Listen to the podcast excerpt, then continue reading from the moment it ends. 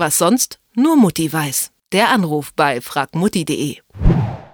Milch macht müde Männer munter. So hat die Milchwirtschaft in den 1950er Jahren geworben. Heute würde dieser Slogan wahrscheinlich nicht mehr so gut funktionieren, denn viele der müden Männer und Frauen wollen gar keine klassische Kuhmilch mehr trinken. Mittlerweile gibt es Soja, Mandel, Haselnuss, Reis, Hafer oder Lupinenmilch. Und über diese vielen pflanzlichen Alternativen zur Kuhmilch spreche ich mit Bernhard Finkbeiner von fragmutti.de. Hallo Bernhard. Hallo.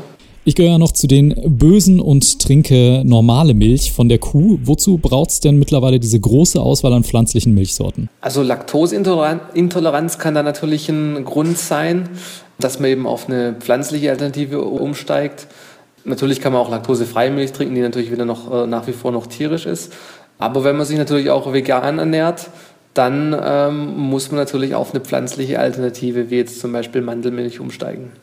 Ah, Gibt es da auch irgendwie einen Genussgrund für? Schmeckt das in irgendeiner Form besser oder überhaupt gut? Ähm, es schmeckt anders, definitiv. Und wie es mit Geschmäckern natürlich so ist, ist es auch immer einfach Geschmackssache. Also klar, wenn persönlich jetzt irgendwie eine Haselnussmilch besser schmeckt, warum nicht? Soll er natürlich lieber die trinken. Hm. Wenn ich jetzt so durch meinen äh, alltäglichen Discounter laufe, dann sehe ich solche Sojamilch und andere Pflanzendrinks eher selten. Wo kriegt man sowas denn her?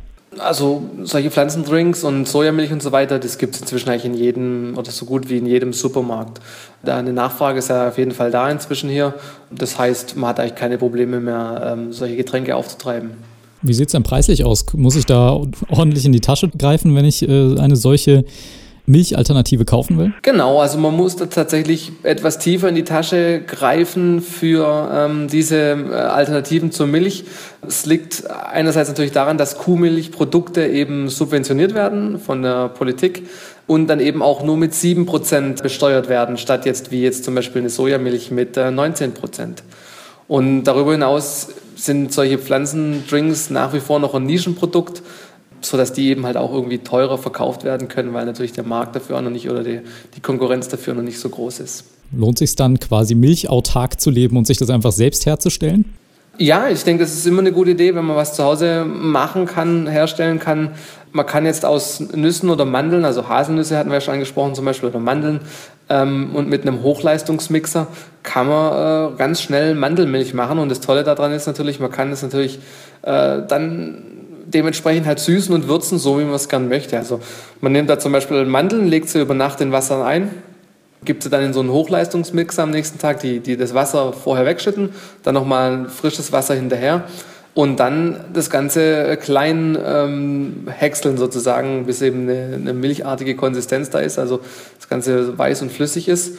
Und dann kann man es abschmecken, zum Beispiel mit, mit Agavendicksaft, wenn es jetzt zum Beispiel vegan bleiben soll. Und dann kann man mit Gewürzen wie Zimt oder, oder Kardamom oder so, kann man dann so, wie man es gerne am liebsten hätte, eben die, die Mandelmilch oder die Milch gestalten sozusagen. Kann man dann mit so einer Milch eigentlich auch backen oder kochen, so wie man es mit normaler Milch tut? Oder gibt es da Rezepte, die auf jeden Fall nicht mit der pflanzlichen Version funktionieren? Also man kann vieles machen, was man auch mit normaler Milch machen kann. Also gerade äh, Backen oder so ist, sind diese, diese pflanzlichen äh, Drinks genauso zu verwenden. Ins Müsli passen sie wunderbar rein. Äh, manchmal muss man beim Kochen ein bisschen aufpassen. Also gerade bei Gerichten, wo man mit Milch ablöschen muss, zum Beispiel bei Geschnetzeltem oder so, wenn es da eben zu heiß ist noch, dann kann es dann sein, dass diese Sojamilch dann da äh, gerinnt sozusagen und dann sieht es eben unschön aus. Aber das tut dem Geschmack im Endeffekt keinen Abbruch. Ich weiß jetzt nicht, ob du großer Pflanzenmilch-Fan bist. Kannst du da irgendeine bestimmte Alternative empfehlen, die besonders gut ist? Ja, also ich bin jetzt da, sagen wir jetzt, kein Super-Experte, der jetzt alles möglich schon durchprobiert hat, aber so ein paar Sachen haben den Weg in unsere Küche hier bei uns äh, gefunden. Das eine ist äh, Mandelmilch. Meine Frau ist laktoseintolerant, deswegen verwenden wir gerne Mandelmilch zu unserem äh, Lieblingsmüsli, das man so über Nacht durchziehen lassen muss. Was auch noch toll ist, äh, wenn man jetzt also nicht direkt von Milch spricht, ist mit äh, Kokosmilch kann man so ein tolles äh, Frosting herstellen, das zum Beispiel über Muffins drüber kommt oder, oder Donuts oder so. Und aus äh, Cashewkernen stellen wir sehr gerne so einen Ersatz für Sahnesoße äh, her. Also da ist im Endeffekt auch die gleiche Idee wie vorher auch, dass man diese, diese Cashewkerne einweicht und dann eben mit einer Küchenmaschine und Wasser eben klein häckselt und dann gibt es so eine, so eine sahneartige Konsistenz. Und das kann man dann zum Beispiel zum Soßenkochen oder sowas verwenden. Ganz schön interessant, aber auch mit bisschen Aufwand verbunden. Zur tierischen Kuhmilch gibt es mittlerweile unzählige pflanzliche Alternativen. Welche Sorten sich wo eignen, darüber habe ich mit Bernhard Finkbeiner von fragmutti.de gesprochen. Vielen Dank. Sehr gerne. Was sonst? Nur Mutti weiß. Der Anruf bei fragmutti.de.